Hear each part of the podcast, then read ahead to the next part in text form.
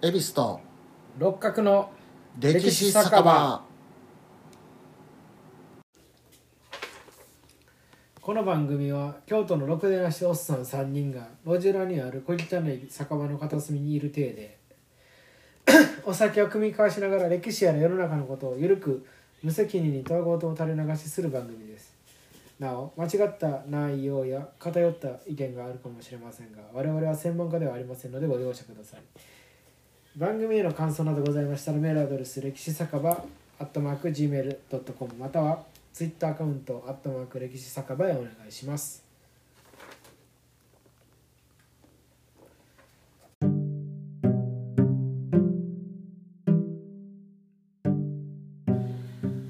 はいということで第31回。はいよろしくお願いします。よろしくお願いします。バスキンロビンスです。はいあわかりませんけども恵比寿会です。今回いただくお酒はですね紹興酒、えーうん、東海陳一番有名5なやつそうですね中国のお酒といえばうん。紹興酒。これがあ宝酒造がうん。輸入してるみたいですね。輸入元が京都のあれですね、うん。宝酒造さん。い。ただきましょう。これ熱燗にしてはい。いただきます。では。いただきます乾杯乾杯っていうのは？ほこすっていうわうんああなるほど、ね、灰を灰を灰を乾かす。うん。これなまあ紹興酒の味、うん。扱いするとな味わい深くなって美味しい、うん。うん。味わい深い。ほんまに。うん。何やろこ六角さん言うとうん。これもち米で作られてるんやね。あもち米なんか。でこれ5年熟成させてるらしいです。よこれ僕ね初めて中国行った時大連行った時あったと思飲んだんですけどはいはい。まずいなって俺紹興酒を初めてなんかどっか酒で買ってた時にまずいな思ったんですよ、ん。向こうで行ったら角砂糖と一緒にほんま砂糖があったらもっと美味しいんですけど、うん。砂糖ないいんですけど、うん。あの噛んで飲んだ時にあうまいなと思って、うこれはこの飲み方が一番美味しい。あの本格中華屋さんとかでも紹興酒飲む時は角砂糖入れたりしますもんね、へえ。うん。それで出してくれたりして。へえ。なかなかこれもこれで美味しいね、うん。ちょっと薬膳的なあ感じうん。そうですね。そうん。いい例えですね、なるほどね。で今回は紹興酒飲みながらですね。一食同源ということで中はいすみません。中華人民共和国全土で展開された大躍進政策について話していこうと思います、素晴らしいはいまあ、大躍進政策とはですね建国間もない中華人民共和国が国力を増強して大国になるため毛沢東によって推し進められた計画です中国やのに大国になろうとしてね、うん。中国やのにね。中間の国やのに大国になろうとして。る、まあでも。中心の国や。うん。中華そう、中華。でも大国になろうとして。る、まあ中が大になろうとして。るね。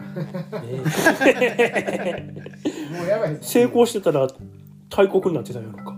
いやもうポテンシャルはあるからねやっぱり。人口多いし。大化人民共和国。あなるほどそれ中中華を捨てる？中華やのに。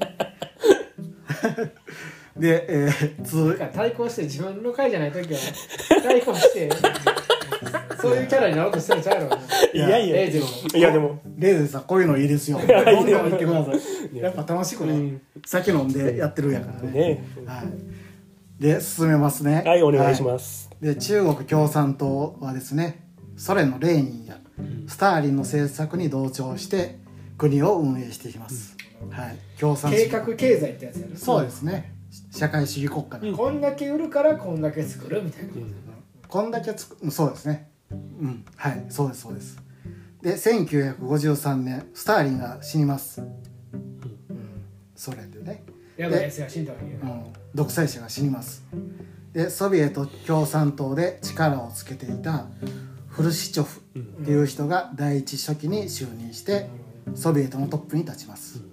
でこのフルシチョフ第一書記はですね今後15年で工業生産と農業生産でアメリカを追い抜くと宣言します、はいはいはい。うん、で1956年フルシチョフ第一書記はですねスターリンの政策を批判します。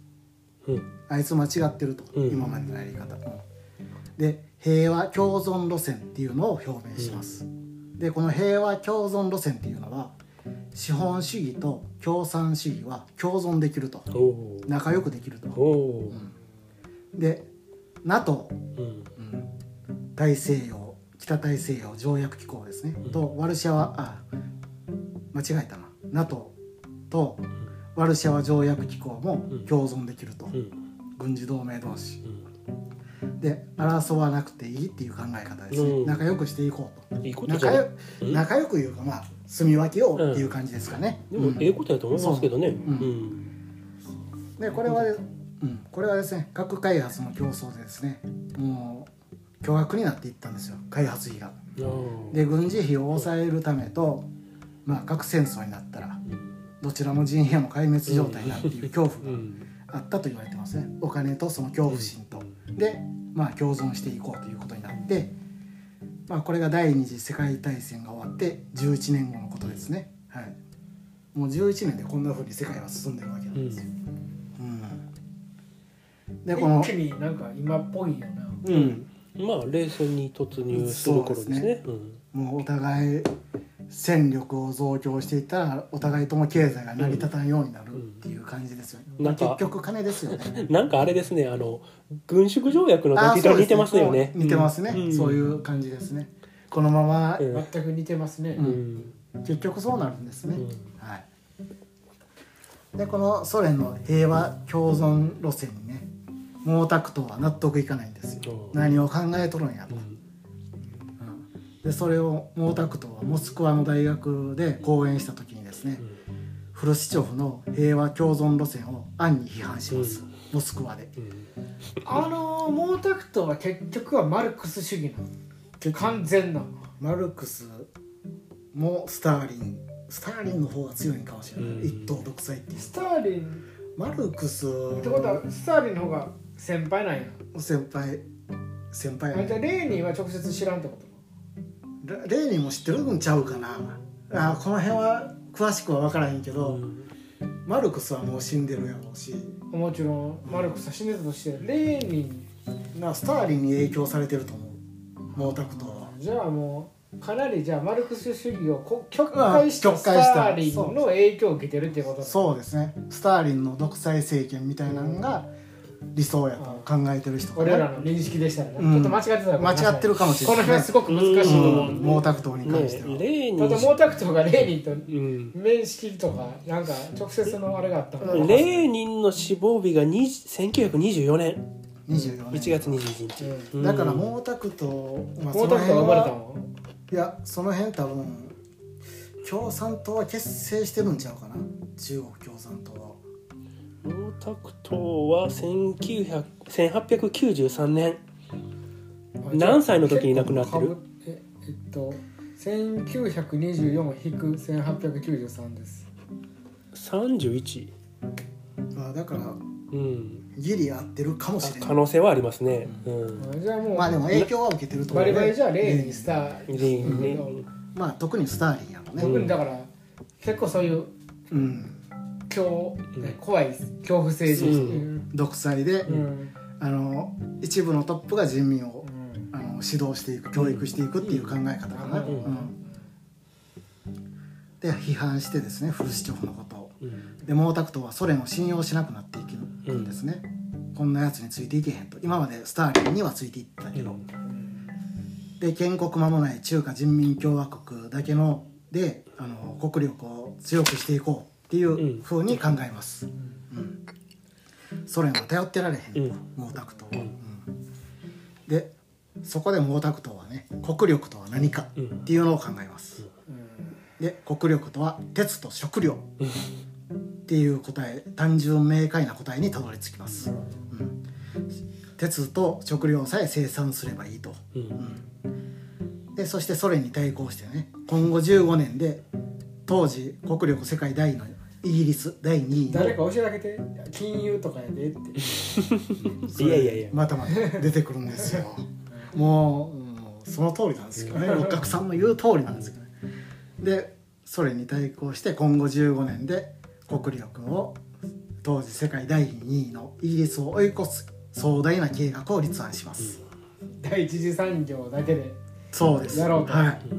いやこれが国力やから。うん。うんでこの頃中国共産党内での権力を集中させるためにプロレタリア独裁を批判する勢力ね。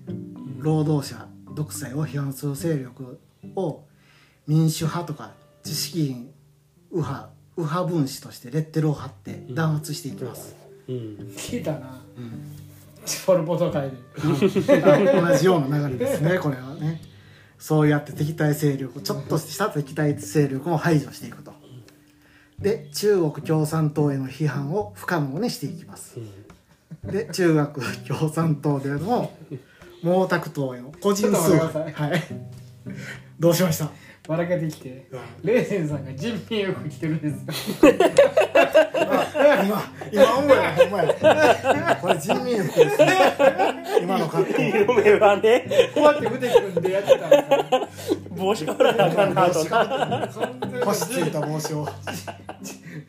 ちょっと笑ってしまいました。すみません。どうぞ。脱ぎましょうか。あーこれからちょっとあなたの国の厳しいすすいません。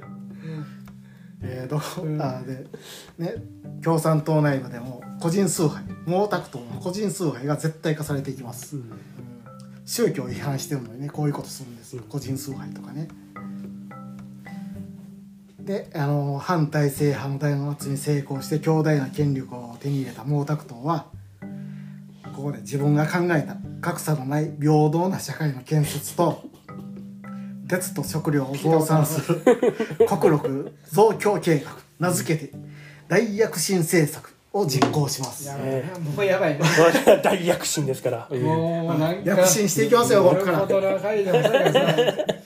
なんかい牛に荷物背負わしていくとかさこんなことないもんなもうだから一人の考えっていうのはどんだけやばいかいうことやねほんまにもうど何このまま行くもんね突っ走って、うんまあとりあえず。誰も止められへんから、でもアレアレクサンドロスとかさ、ん。カエサルとかはすごいんですよ、ね、賢いな、賢いっていうかやっぱほんそういうのがまにその独裁的リーダーでもうんそうそう。分かれる。俗人的になると 俗人的あなめちゃくちゃ優秀やったら多そうや分めちゃくちゃライジングするんですよね。ううん。うん。一番ええのはもう賢人の独裁って言われるぐらいだからね、うんうんうんうんだただこういう人が独裁になると今から話します。いやいやいやこういう人って英雄ですから。飾られ天安門に飾られてるから英雄ねですから。さすが人民服。あ人民服脱いでる 軍力のドッジボールで出てくるからそうやったっけ？毛沢東あほんまに？うん。すごいじゃん。毛沢東は家を出してよかったよ中国チームの時はあのあの広場の前やねああ、天安門広場の前でうん。戦いをすんねん。そうそうそう。戦車戦車出てくるの？ドッジボールドッジボール。やって。うん、やえ続きますね。でこの政策ですね。大躍進政策。まず人民を都市部人民と農村部人民に分けます、これは今でも続いている戸籍制度ですね。はい。うん。で農村部の人民は、えー鉄と食料の生産に集集中させます、うん。はい、でまず鉄の生産量を増産する大製鉄運動を始めます、はい。で全国の農地などに鉄を作るため原始的な溶鉱炉を作っていきますね、はい。そうですね。うん。でもこの溶鉱炉を作るためのですね必要な耐火レンレンガ火に強いレンガはい。その生産能力が全然ないんですね。足りないんですよ。どうしましょう？うん、どうするか。うん。いい手があるんですよ。おお。寺院や歴史的建造物を破壊してですね。おお。建築用レンガを使って溶鉱炉が作られています。その手があったか。持ってるね。そうなんですうん。とりあえずレンガを集める。とりあえずね。まあ。耐火じゃない普通のレンガを集めると、ね、歴史的建造物を破壊してですよ、はい。鉄を作るために。はい。でまた鉄を溶かすための燃料がないんでうん。木炭を生産するため全国で大規模な伐採が始まります、ああね、加減を知らない人民はですね、うん。果物の木とか木の実がなる木とかもお構いなく切り倒します。食料になある木も。の今のあれですね水産業と一緒ですね。ああまあそうだね。いやうん取り倒すとうん。そして木炭に燃料にしていきますね、うん、当然山は萩山になってうん。保水能力がなくなってここから毎年洪水が起こるようになっていきます、だからもうこの中国人もほんまに加減を知らない やれって言われたらほんまにやっていくし、まあ英雄が言うことやからさ、まあそうやね、うん。建国の父やからね。ね、うん。解放した人やからね。人民を労働者をで鉄の原料となる鉄鉱石も供給不足になります、うんそんなにないんですよ。うんで生産量を増やすために鉄製品とかねうんもう鉄製品になってるもんとかクワとかうん農機具などを溶かしていくようになります。鉄を作るために鉄鉄製品を溶かしていきます、ね、ノルマ達成ノルマが課せられてるんで、でもうそういう鉄製品を溶かして鉄靴鉄を生産する本末転倒な状態になっていきうます、ん。で結果生産された鉄の6パ60%以上が使い物にならない粗悪品になります、ううん。ん、でもそれでもノルマ達成のためにね量があればいいんでん。生産を続けて意味なく資源を大量に浪費するだけの作業になっていきます。うん。なるほどな。木切り倒して無駄にしてとりあえず鉄の量だけを作るでその次ですね。食料増産計画として農地をし視察したですね毛沢東は稲穂をついばむスズメを指さしてですねあれは人民の大切な食料を盗む害獣だって言ってスズメを駆除する命令を出します。スズメは悪者やと。人民の食料を奪っとると。米を大事な米をでその他にもですね人民の衛生状態を良くするために感染症を広めるハエ蚊ネズミの駆除の命令もします。これが四害駆除運動と呼ばれて中国全土で展開されていきます。とりあえず駆除する。うん。こういう害虫たちを。すごいうん。でこれもなああの他のポッドキャストで聞いたんですけど、はい。他のポッドキャストで聞いたん。ですけどそのスズメの殺し方？って知ってますレイゼンさん、うん。殺し方うん、スズメって。あー聞いたことないね。中国の人民の恐ろしさっていうのが、うん。あのももうもうタクトがそうせえって言ったらまあとりあえずフライパンガンガンってやるんやって、うん。鍋をガンガンガンガンガンガンってやってやるんやって。ほったらあの次のとこに行くじゃないですか、はい。ほったら木の枝に止まろうとするけど次の家の人がやるんやって。うん。ほしたら最終的に何が起こったかって言ったら、うん。スズメが飛びつかれて落ちたん。やってあそんだけの人民のー 人民のパワーが。じ人が多いし。人海戦術ってそう。うん。えぐって思ってスズメより人の方がもうずっとやってたっていう、それでねもそれ日本人やれへん。ねん、無理無理。う 中国人のこのメンタルがすごい。ほんまにやるっていうのは。うんでそれもう六角さん言うたようにその方法もあってまた巣とか卵もねはいはい。蜜撃次第徹底的に破壊されて。うん。でほもんまにスズメがおらんくなったう、わ。け、うん。もう絶滅寸前までうん。追い込まれたんですよ。でもう少数のスズメが生態系をさ、うん。そうそう、壊すぐらい違うで。一個の人間の指令で生態系をうん。変えうるっていうパワーは多分えぐいんじゃね？この団結力すごいよね。なんかそういう生態系ってさこう、あれやん。なんかこの流れとかさ、自然淘汰の中で生まれてくることであってさ一、人のおっさんがさスズメ殺そうと思っておおっさんじゃないうん。英雄。映画 やろうそこまでいけるっていうことの人民の中国人のパワーってすごい。この能力めちゃくちゃすごいなってしょ俺はもう。だ脱帽や。なだからもうそれでも生き残ったスズメがですねあの治外法権の大使館の庭とかうん。あと香港とかマカオなど。でそういうとこで少数生き残ったと。まあうん。うん。そういうわけなんです。中国のスズメは。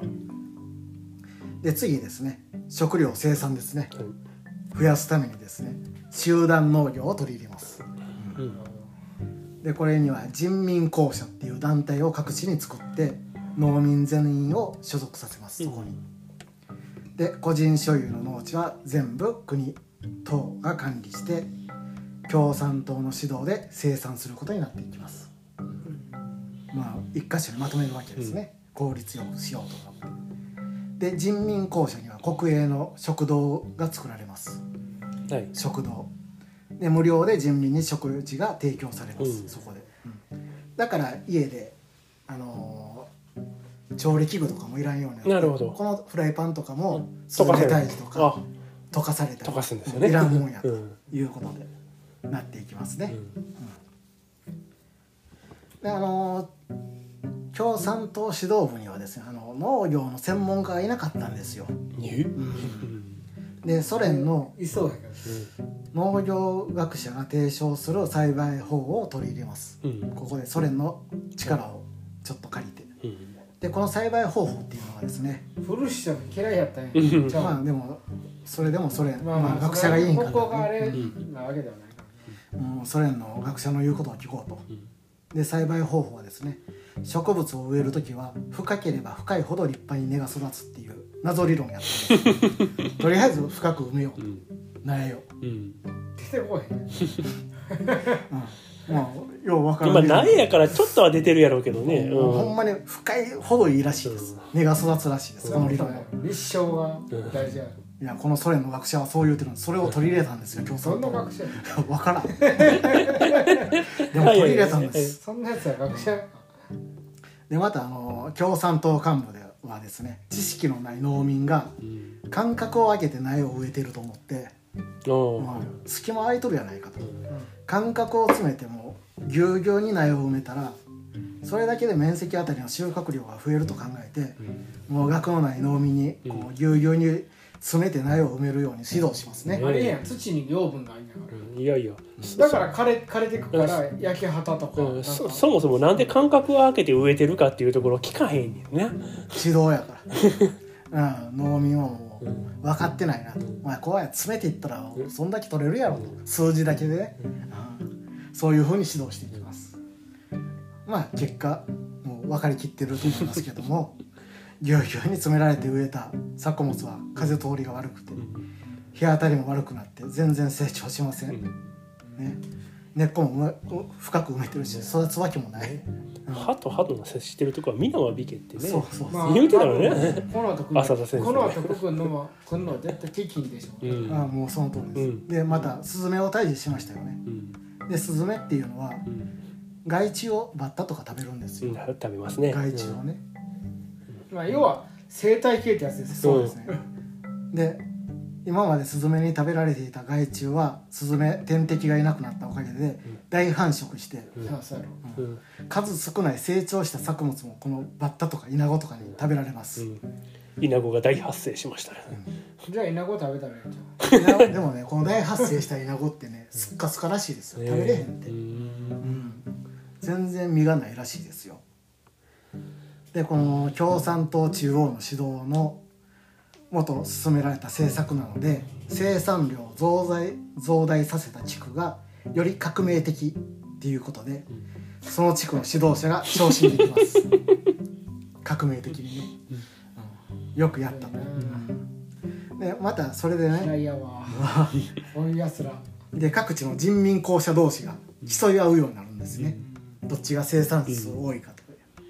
でこの目先の功を争って毎年党の指導で前年より飛躍的に生産を拡大できたっていう報告をするようになっていきます。全然できてへんのに。うん。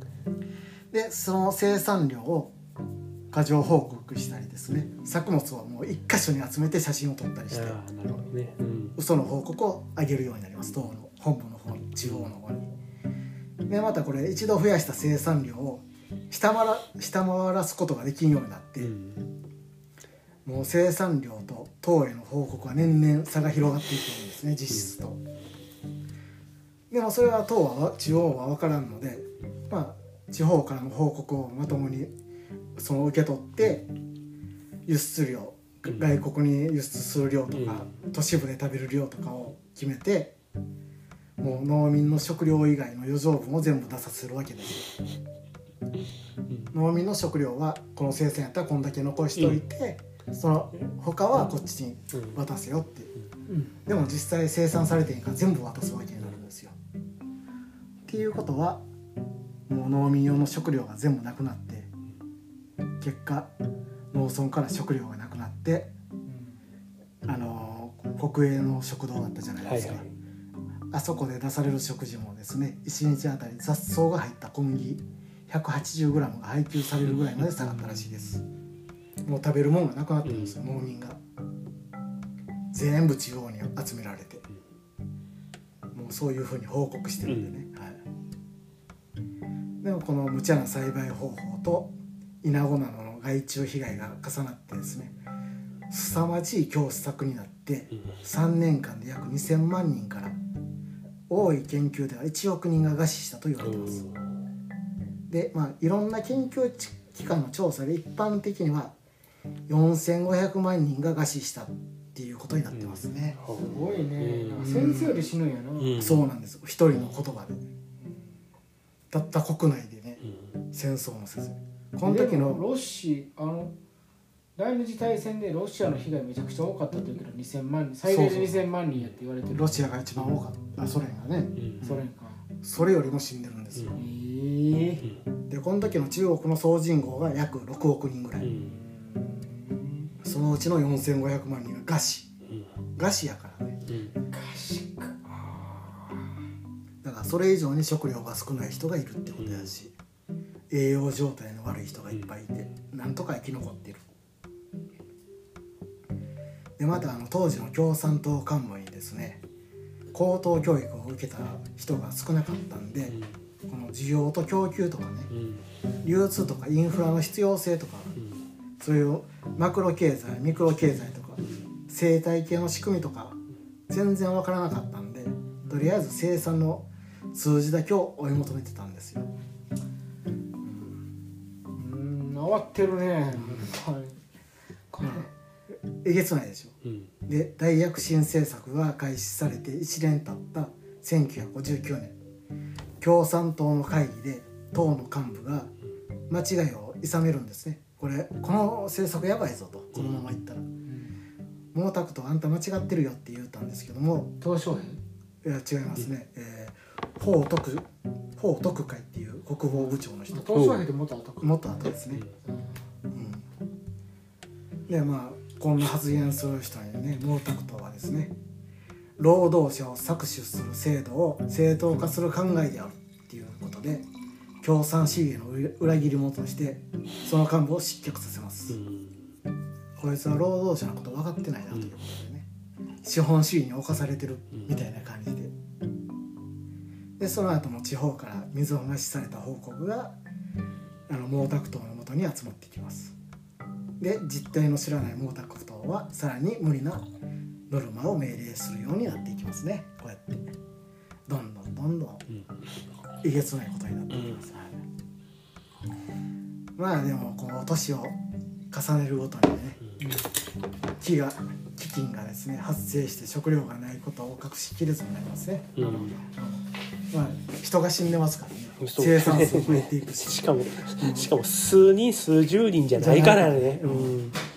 でも大躍進政策の失敗が表面化していきます、で共産党内でもですね毛沢東の責任が追及されるようになっていきそうます、英雄やのに。うん。うんやっぱこんだけ人が死んでてこれなんか生産数米も集まってこうへんな、こん。な死んだらいかんうん、でこれでもう権力が弱まっていきますね毛沢東、で毛沢東もですね大躍進政策の失敗を求めて国家主席の座を降りることになります。ここで、うん。でその後、えー共産党はですね大躍進政策の尻拭いをしていくんですけどももう一回めちゃくちゃになった生態系とか生産システムはもうなかなか回復せずうん。で洪水被害はもう今でも続いていると。で絶滅しかけたスズメもですねソ連から輸輸入して で生息数を回復させようとしていきます、うん。はい、でままたこの時期あの軍事侵攻して併合して間もないチベットでもうん大躍進政策が実行されてチベット人だけでも1500万人が餓死した。って言われてますはた迷惑この上ないな。まあ共産党が目指す平等社会で農民がどんだけ頑張って食料を生産しても全部共産党に持っていかれるんで、労働意欲もなくなりますよね農民の。でこうやってさらに生産能力も低下して悪循環に陥ってもうほんまにボロボロの状態になっていきます、うんはい。まあまあ全部共産党が持っていくっていうのはまあ共産党が悪いわけじゃなくてそのえい報告をしようとしたそのその地区のねね指導部が。が悪いんやけどねうん。やなそういうシステムなんよねどうしてねうも、ん。でもなんかそういうのって賄賂めいたもんもあ多くしてああそれはあるやろねううん。もう人お前ようやったみたいな、うん。だから昇進できるからそういう報告。そうをそうそうそうそうより他の地区と対抗していい報告をあげようとするし、もう人の欲っていうかねそういうの、うん。まあ大躍進政策はこうやって終わりを告げるわけなんですよ、う。ん。もう中国人の人民の大多数の被害に遭って。結局毛沢東ってどうなの？この後毛沢東は権力なくなるんですけどもこの数年後ね復権のためにですね文化大革命を起こしてあ権力を取り戻すことに成功しますまたこれはまあ別のあ話です劉少奇とかなんか出てくるやつじゃん分からへんけど、また権力の座に戻ろうとするんですよ、ね。失敗してこれで文文革を起こして、まためちゃくちゃにするんですね。熱いぞ。文革を起こして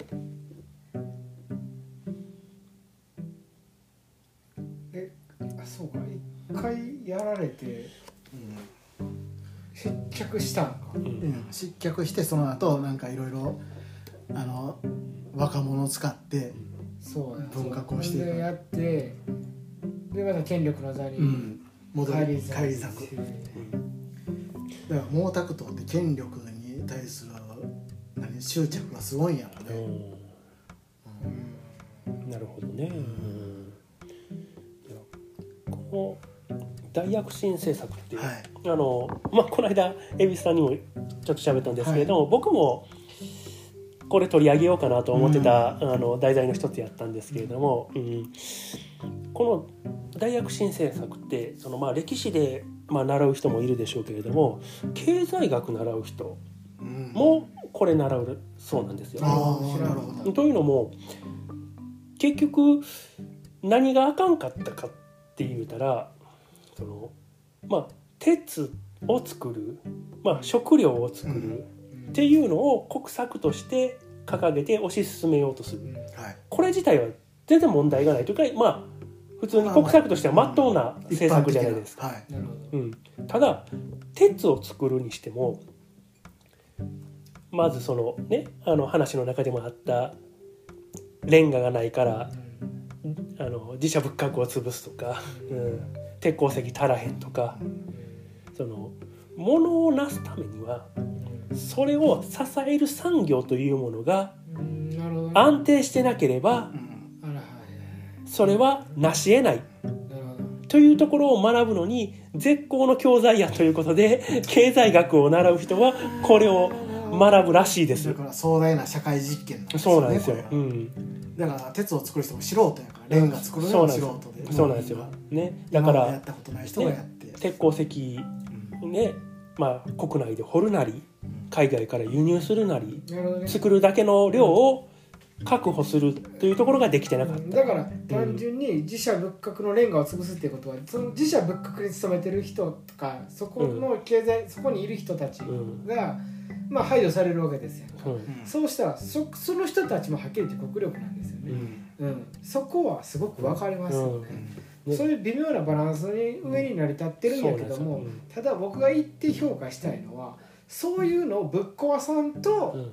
あかんのちゃうかっていう毛沢東の気持ちも分からんでもない。新しい思想やからあー。そうそう。だから今でもじゃあさ例えば京都のさ、あの例えば地下鉄東西線がさ赤字やったとかさ、で問題になって京都は大学とうん。寺ばっかりやから固定資産税が入ってこうへんとかさ、あ法人税とが高さ規制もあるし、うん。ビルの高さの、うん。じゃあ京都寺いらん。京都じゃあさ寺から金取ったらええんちゃうんとかさ、なりますよね。そう。でも今ねあのレーゼンさんの言うこと答え言うたら二律相反してることなんですよ。ね、そういうのがありつつも社会もそうやけども、うん。でもじゃあ僕がね今言うたみたいな東西線やめろとか町長市都市あの、あなんちゅうの？そのえーっとう運賃の、うん。あの、まあ、分かんないですよ僕都市あの優遇やめろとか、うん。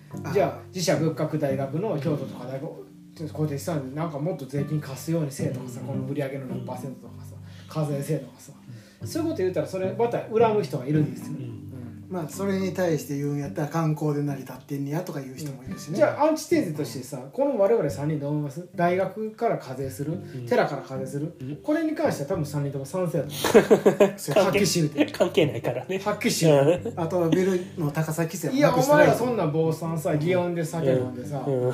ええ法人税払わんとさ、うん。何してんの？ってうん。だから俺は一概にこれを毛沢東を悪やと言えへんわかる？だから、こうそういう六角さんの視点は大事なうんんです、うんうんそうそうそうそうただ悪にし普通やで。だから僕も人や。いやこの考えは人やし、もうもうもうタクトもひ人や。そうだ,、うんだから毛沢東も理想に燃えてそうやってるけど、この権力の使い方というか、これまあ執着しすぎたかもしれないけど。あのあの。また人民もそこまで苛烈になって多分あのなあの俺が思うに人にあらずみたいな人がいるんですよ、うん。例えばじゃあアレクサンドロスとかうん。カエサルとかわかんないですけど、まあ、キリストとか英雄やね。ムハンマドとか、うん、そういう人にあブッダとかうん。三蔵法師とか人にあらずみたいな人はがいるんですよ。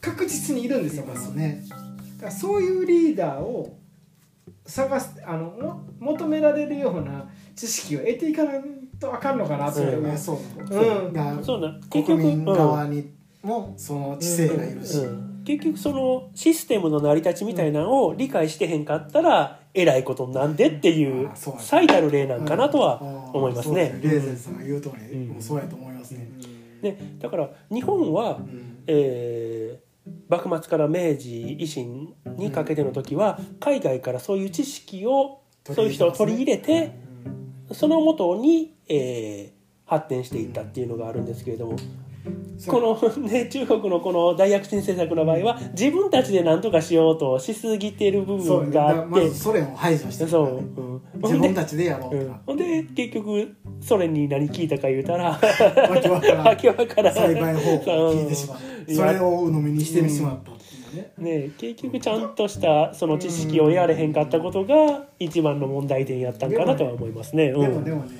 僕思うんですけどあの毛沢東はあの言って正しかったと思うのがあの破壊やと思うんですよ。多分ね、うん、まずは破壊やと思うんですよ。このいう考え方はちょっと危険なのかもしれないですけど。でもトータルでいろいろ考えた時点で僕の答えとしてはまず破壊なんですよ。だから今までの中中華王朝のあれを全て捨てて新しい社会主義の国をうんうん。中華を作るっていう、だ日本にしてもなどこにしても多分既得権益守りつつとかっていうのは多分絶対あのあるからね。普通に無理なんですよ。簡単に考えて無理なんですよ。ってことはあのそうよっぽど不利な破そう。壊はできる過激な破壊うんそうしな抵抗勢力あ無理です何も変わんないです、なりますよね。ただこれはほんまにもう中国人の命を犠牲にしたすごい社会実験であって、うん。うん。何かどっかが歯車が狂ってこういうふうになったっていう、でもまだ中国もね、うん。いいことになってるのか悪いことになって日本が悪いことになってるのかどうかわからんけどまあめちゃくちゃ僕はねちょっと問題を抽象化する感じはあるんですけど、まあまあまあそうですね破壊かな、新しくいくための破壊。そうそう協調って今言われてテレビで他でもいろんなもの多様性あのななんつうんですかね。えーっとサスサスティナビリティじゃない。SDGs とか。SDGs じゃなくてあの多様性、多様性の社会の、うんうん、って言われてるけど、まあ俺から言わせたら違うなと思う。破壊やなとあれ多様性多様性言うてる人ほど多様性認めてへんけどね。うん。あなたの間ちあの意見は間違ってるっていうすぐ否定しはるけどね、それは多様性認めてへんやないかってなるけどね、まあでも多様性って何なんですかね。まあむ多様性をみ認め出すとほんまに個々人バラバラになるしね、それでオスマン帝国が滅びてるわけですよ、うん。そうですよね、まあ、民族。国民概念うん。ね民族自決の概念があるからまあ今のロシアもそうやしね。バラバラになってるしうまいことやってないからね。いつかはね蛭子さんも言ってたけど世界政府ちゃうかとか、でも世界政府なったらええなえなったらいいんかでももっともっとバラバラになってもっともっと部族だからあでも今できることしたら例えばここの3人でコミュニティ作って自給自足。かつ外貨得ながらみたいな。だから小さいコミュニティやったらうん。前話したポロポトみたいなことがうん自給自足で。だから結構それも正解なんかもしれんで小さいコミュニティでやっていくっつうの。あのーまだ文明が入ってない部族とかあるじゃないですか南米とかにね。うん。そういうのはそれでやっていけてんねんから、それがもしかしたら幸せの形かもしれんし、まあそういうところで多分平均寿命50う代とかまあもっと低いよ、うん。子供はすぐ死ぬからね、どこやブータンやったっけ？幸せの国って言われた、あそこもインターネットが入ってから国民が幸せにな感じる率が低くなってるから、うん。情報が入ったことによって。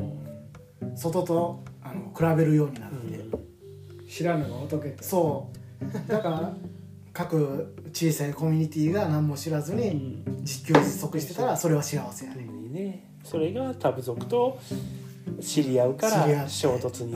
うん。でかといってさ俺らの世界で生きてたらさ、ん。イーロン・マスクがさ、うん。ツイッターに関してさもっと発言の自由をあれするべきやとかって、じゃあ買収一株にしたから次の措置も考えてるとかってさ、うんね。こういう世界で生きてる人もいれば、うんうん、そういう世界にあのなあ少数部族で。幸せって幸せって何かな、ほんまに。どこどこやったっけ？それはまた違う機会に話したいねそういうこともね、うん。まあこんな感じですか、はい。今回は、ありがとうございます。